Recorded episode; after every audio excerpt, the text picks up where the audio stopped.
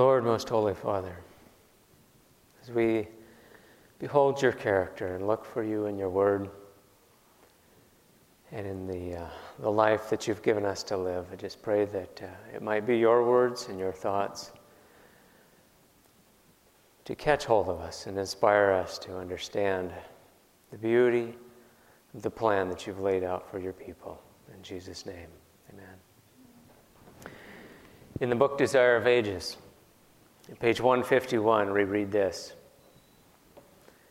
In both the Old and the New Testament, the marriage relation is employed to represent the tender and sacred union that exists between Christ and his people.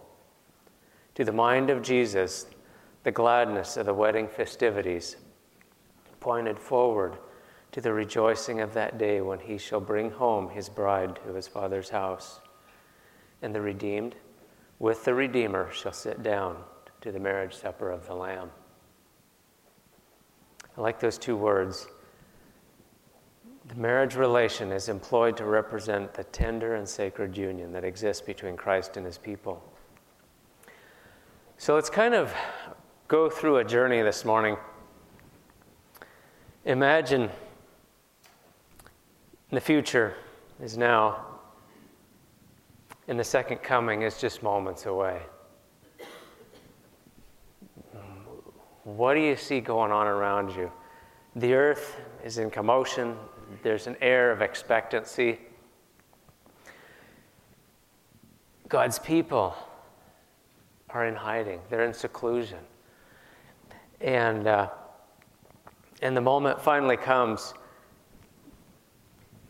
there's a vast host of humanity covering the planet with all eyes glued, with all eyes glued to the sky. You have a vast host of heavenly beings coming to meet that group of humanity. You've got these two groups that now are are face to face.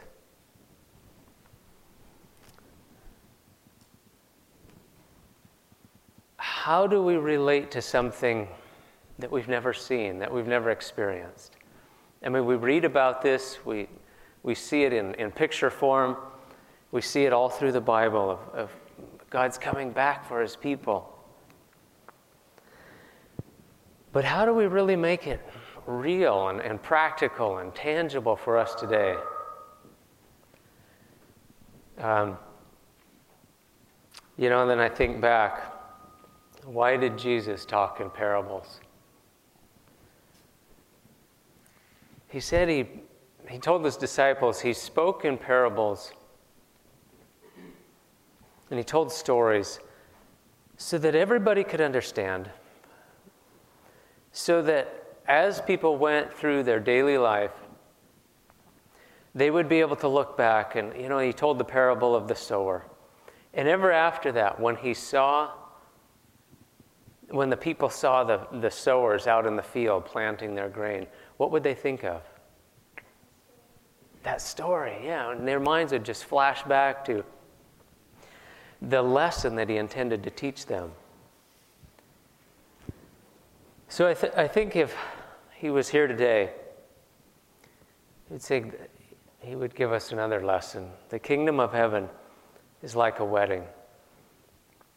The closer to the event, the more the activity level ramps up, doesn't it? I mean, six months out, a year out, what were the plans being made? I mean, they, you know, once every week or two, maybe you put another little piece into the puzzle. But as it gets closer, it's a week away. It's three days away. Do you remember? Um, the day before, you're just going frantic, aren't you? You've got all these details, and it's just like, oh no, it's 24 hours away. The activity levels just increase, and now the time comes, the day's arrived, the hour is almost here. People are, are starting to stream into the, to the church there. From the bride's perspective, who is there? Her family, all her friends, co workers, everybody that means something to her is there. In a sense, her whole world is there, right? Now just think about this. They're all, let's see, the bride side is usually what, the, the left side? I can never remember which side's which. But uh, so from the groom's perspective, who's there? The, yeah, right on, the bride. That's the most important thing. But who is he invited? He's invited all his family, all his friends, his co workers, everybody that means something to him is there. Okay? So, but yet, these two groups of people, they don't mix, right? They come in, they take their sides, and so you've got this scenario where you've got two groups divided. Start jumping back and forth between the two pictures that we're painting and see if you don't recognize the, the parallels. So the time is here. Ask yourself where, where do you want to be in the big picture? Do you want to be the bride of Christ? Or do you want to be one of the bystanders watching on? Okay? Something for each of us to think about.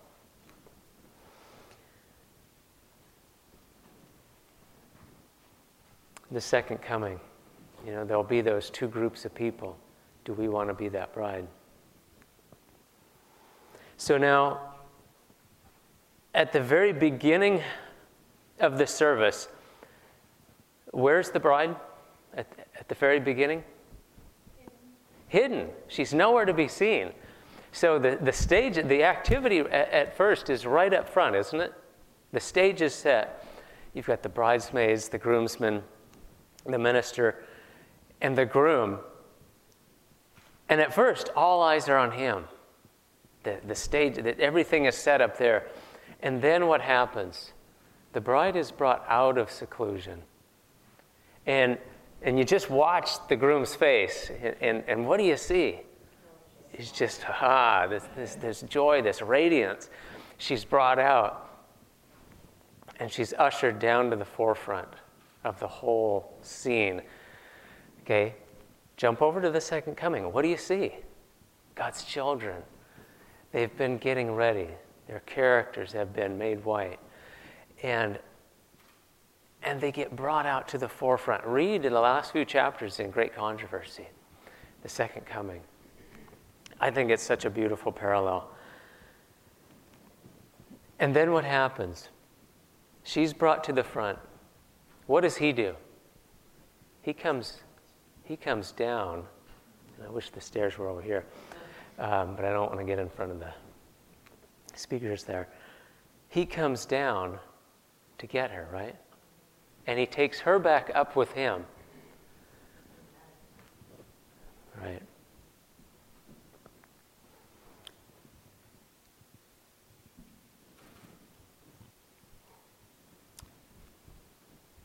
Hmm. You know, as I think about this, how incredibly wise and compassionate God was to provide for us this picture of husband and wife, of, of, the man and the woman, to show us who he is, what his character is like, built within the relationship that, that he has planted within us is a picture that he's trying to get us to see. And, you know, sadly, the world is doing its best to totally obliterate that picture. But in his wisdom, you know, he creates for us and then he, he gives it to us in his word that uh, as we dig, we can start seeing that picture painted in, in more and more color. You know, I, I read in the spirit of prophecy she calls the second coming on many occasions the great consummation. Now, where do we use that word? In marriage, totally. The great consummation, the marriage that we have in the physical sense among each other, is a representation of that great final marriage of all times. So we go on. The bride is brought up to the altar. Is the, is the service all about love and romance? It's just all the, the pleasant. No, the service, well, love and romance have a lot to do with it, bringing those two people together. There's an appeal to law and principle, isn't there? That's what the service is all about. It's, it's a set of vows that we take that are the strongest vows that, that we can take, isn't it? Till, what do we say? Till death do us part.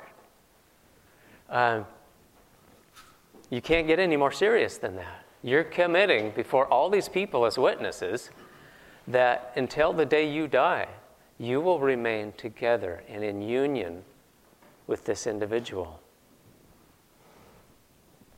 So the law is appealed to, but yet in the service as well, there's also little details that come about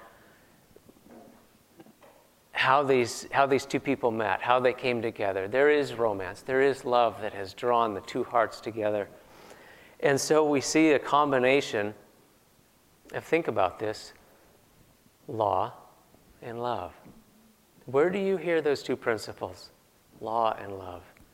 Isn't the gospel? That's what it's all about. It's law and love. Psalms 85:10 says mercy and truth are met together. Righteousness and peace have kissed each other. These two elements, mercy, that's the love part. Truth, that's the law part that says this is the way it is. This is the way it has to be. They meet together. Righteousness, the law part, and peace, the love part. They kiss each other. They've come together. And in the marriage relationship, in its most ideal context, the vows are said. What comes next? The minister says, You may now kiss the bride. Okay? The veil comes off, and that's when the couple's physical union commences. Like I said, ideally. And the reason why I think God gave us in His Word the, uh, the admonition to keep ourselves faithful and to minimize the physical relationship before marriage is because it's pointing us to a picture that He wants us to portray. You know, as I've grown up, I've heard a lot of, I think, very, very shallow reasons why we should not get physically involved with other people prior to marriage. But I think this is the greatest reason, is because marriage is supposed to point to a bigger picture, shouldn't it? And let me ask you, how many of you have seen Christ? and been able to shake his hand or give him a hug? Anybody? Have you seen him actually face to face? No, none of us have. Our relationship right now with Christ is what? It's by faith, it's spiritual, it's emotional, it's intellectual. We know and we're developing this relationship with Him on a heart level. We have not yet commenced a physical relationship with God. But in the second coming, when He is there, when we're drawn up to Him, it's going to be a physical. I mean, can you imagine? He's there, He's up in the sky. We're like miles apart, but we can see Him, right?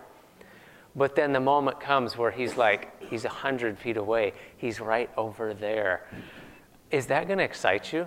Oh, I mean, we're just going to be shaking. It's like, wow, this is real. It's, it, it's really here. It's happening and the veil comes up, and we can, at last, it's our turn to commence that, that relationship. You, my Redeemer, are here. Wow. They kiss. And then what's next in the service? The announcement. They turn to the audience, and the minister announces I now introduce to you, now think, how does he say it? Mr. and Mrs. Mr. and I now introduce to you Mr. and Mrs. Robert Norris. Why does he say that? Yeah, because the bride has just taken his name. You know, and then in this world, I don't know if you've kind of kept tabs on what's going on out there in the world. But that is so politically incorrect, isn't it? I mean, you have this element that thinks, oh, that's just awful. It's almost like ownership in a way, but how beautiful it really is, isn't it? She now belongs to him. She, remember, represents humanity. All through the Bible, the woman represents humanity. So that's us that we should see in her. That's our response. When we give ourselves over to Christ, when we belong to Him, is there anything bad about that? Can we trust Him? Totally, with everything. We are yours. You know, use us how you want to, because that's going to be our greatest joy. She gets a new name. Is there anywhere in the Bible that talks about God's people getting a new name? Yeah. Revelation chapter 2, verse 17 says, He that has an ear, let him hear what the Spirit says unto the churches. To him that overcomes will I give to eat of the hidden manna, and will give him a white stone, and in that stone a new name written, which no man knows, saves he that receives it she gets a new name. Exactly what happens in the wedding service that God has given us today for us to see there's a picture of what He wants and what He's looking forward to. Let's go on. After the service, the couple leave. And that's when the two sides really mingle in together, right? On their way to the wedding supper of the Lamb, the reception. Okay, now think somewhere at the reception, usually off to the side somewhere, is going to be a big table, right? And on that table is where everybody is bringing the, the gifts, the cards. Now, this kind of makes me laugh every time I think about it because it's so predictable. 80% of those gifts are for what room of the house? The kitchen. Okay, and the other 20% is going to be either the bedroom or bathroom. Okay? Now, think about this. Who are those gifts really for? The bride. Totally. They are. Uh, when is the last time you saw a bride and groom opening their, uh, opening their, their gifts and there's a new shotgun? or a chainsaw, or maybe a, a, nice, good axe, or you know, something manly. Do you see that? No. no. It's it's a blender. It's a food processor. It's a it's silverware. It's nice stuff. It's it's stuff to make her life easier, better, equipped to provide for her husband, right? Okay, so I don't know I don't know, I'm kind of a people watcher. You watch people. The bride's opening these gifts, and you know, he might be participating too, but can you tell there's a difference between the two when they're opening these gifts? What does the groom get? He gets the bride. That's where his focus is. His focus is intently on the bride. That's all he wants. The happiness. Yeah. He gets her. Now think about this. Does this have a parallel in the future? What do we get in the kingdom? All of heaven. A new address, a new name. We get crowns, a mansion, eternal life. Yeah, access to the tree of life, the fruit that just perpetuates life we get to be with Jesus and with all the redeemed through all the ages. I mean, we get everything. What does he get? Just us. but isn't that the only thing he wants? To again mesh with his bride. It's been a long time since he got to come down and walk and talk in the cool of the evening with his people hasn't it? He's been waiting 6,000 years to be able to, at last, at one with us, be one with us in a physical context, just be with his created children. How, does, how is he looking forward to that? You know, God planted within the heart of a, of a, man and a woman to represent his character in two completely different ways so that we can see this picture that he's trying to say. Let me go on. Is this just a fun or pretty picture that we're imagining? Is marriage just boy meets girl? They fall in love, marry, make children, get old, retire, and die? Is that all it is? Is marriage a grand emotional or physical crutch, a place where we go to get our needs met so we can go through life well fed? That just sounds weird, doesn't it? But yet, how many books out there, you know, on the bookshelf is talking about, oh, how do we get our needs met? Oh, needs. And, and all these things that we have to do to make sure that we are satisfied. Is that what the gospel is all about? No. no. There's something deeply spiritual attached to the relationship that God's given us in marriage. Jeremiah says in Jeremiah 12 5, if you've run with a footman and they have wearied thee, then how on earth can you contend running with the horses? If in the land of peace wherein you trusted they weary you, then how will you do in the swelling of the Jordan? Jesus said in John 3:12, "If I have told you of earthly things and you didn't believe me, how shall you believe if I tell you about heavenly things?" See, how are we going to how are we going to understand his love for us? The future plans he has for us if we don't understand the physical and practical sense of what He's given to us here on this earth. I was going to bring a little pocket calculator this morning and kind of give this example. This little calculator, I want to program into it Windows 7, or for you Mac people, I want to download what's the newest operating system, Lion? the Lion operating system into this, into this little pocket calculator. Can I do it? No. This little calculator does not have the physical capacity to hold that much information and to be able to process it. Can't do it. Okay, so when God created us as human beings, the highest of all the created order on this, on this planet, but yet we fail miserably of of being able to comprehend and processing His love and His character, what He feels for us as His, as his people, right? So, what did He have to do? He had to create in us the ability to love on a, on a soul, on a deep soul level.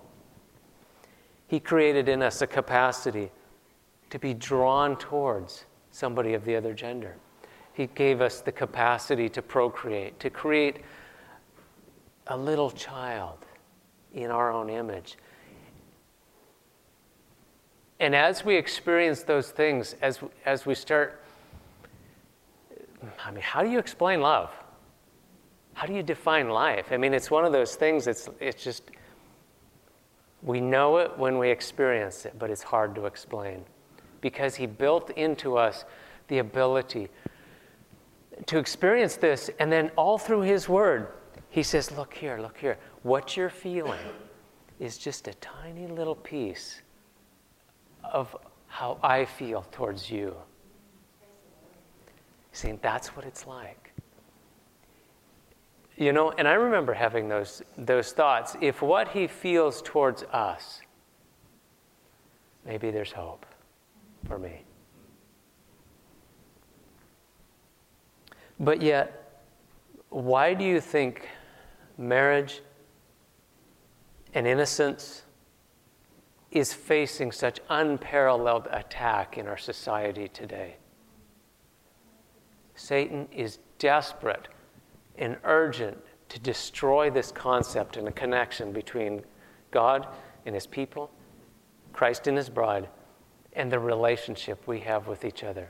Because if we cannot see the relationship that we have between each other as pointing to what God wants for us, it's going to it's going to truncate our relationship with Him. It's just going to be there's a God out there somewhere, yeah, and He loves us and it's nice. But how do we, how do we make it practical and, and real? As an example, put it kind of in a military context. If, if a commander sends a, a reconnaissance mission or, a, or forwards a group of troops out into the battlefield, and in one particular place, those soldiers meet with massive and intense resistance, what does that tell the commander? There's something important there. There's a high value target, or it's, it's situationally a place of advantage. Okay? So, why is Satan attacking marriage today and the relationship between us? It's a high value target. There's something deep there that means something. And he's desperate to, to dis- damage us so that we start living defensively out of the pain of the past because of the brokenness now that we have. We distance ourselves we protect ourselves. We have these fears that uh, Justin talked about last night. And so we're not quite willing to take off the bandage and expose ourselves to the other person. And in consequence, guess what happens in our spiritual life? Our spiritual life always follows our physical life. There's an intimate connection there. What you do physically, you will do spiritually. If you fornicate, and, and mess around, you will do that spiritually with the God. I, every pe- uh, person that I've talked to that has gone off and I inquire about their life, how your, how's your spiritual life doing? It's always the same way. They're confused, they have identity issues with God. It just walks hand in hand. And so we default to this world's philosophy that we just are pounded with day in and day out from magazines, from TV, from radio, from internet. Everything we see is just screaming at us what will make you happy is unrestrained freedom. You need to be in charge of your life. You need to cast off law and, and restriction to have what you want to have. It's all about me, it's all about my feelings and what I deserve because I'm special. I mean, isn't that what we're getting fed out in society? Hmm. But yet, Christ comes along and says, No, read my word. Within my word, within biblical marriage, is a model designed to show my character to you as, a, as an individual. It shows us who God is, His compassion, His sympathy, and as we start living that in our relationships here on this earth and pursuing that, we really do find peace and a connection. And then, like Mrs. White said, she mentioned a well ordered, well disciplined family speaks more for the gospel than anything else can. So, if we can start living these concepts in our homes, people are going to see it a mile away. And are these people out in the world satisfied? I mean, are we always satisfied when we choose the world's way? No. They're, we're longing and hungering for something deeper, something more connected, more personal. And as people see that, they will be drawn to that. Okay? Think about the quote in Desire of Ages page 151. In both the Old and the New Testament, marriage, the marriage relation is employed to represent the tender and sacred union that exists between Christ and his people. To the mind of Jesus, the gladness of the wedding festivities point forward to the rejoicing of that day when his, excuse me, when he shall bring home his bride to his father's house, and the redeemed with the Redeemer shall sit down to the marriage supper of the Lamb. Purpose now, this morning, to be the bride of Christ, not the bystander. Okay? The bystander just has to go home and that's it, right? But if you're the bride, it's the beginning of a whole new life. And this is coming up pretty quickly, wouldn't you think? Look at the world around you. The intensity level, the preparation for the marriage is getting intense, isn't it? Things are starting to happen, and, even the people out there know something's going on, even if they don't have a knowledge of God or, or the Bible. They know something's coming. And so it's indicative for us to surrender as Christ's bride and to be ready for Him. Let's close with prayer. Lord, most holy Father, just pray that uh, as we think about this, we think about the messages that we'll hear this, this week, that it really would catch our attention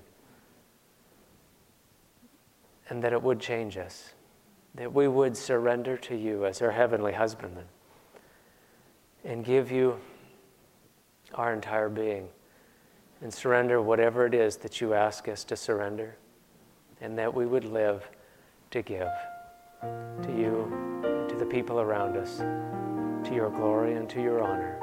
We thank you and praise you in Jesus' name. This media was brought to you by Audioverse, a website dedicated to spreading God's Word through free sermon audio and much more. If you would like to know more about Audioverse, or if you would like to listen to more sermons, please visit www.audioverse.org.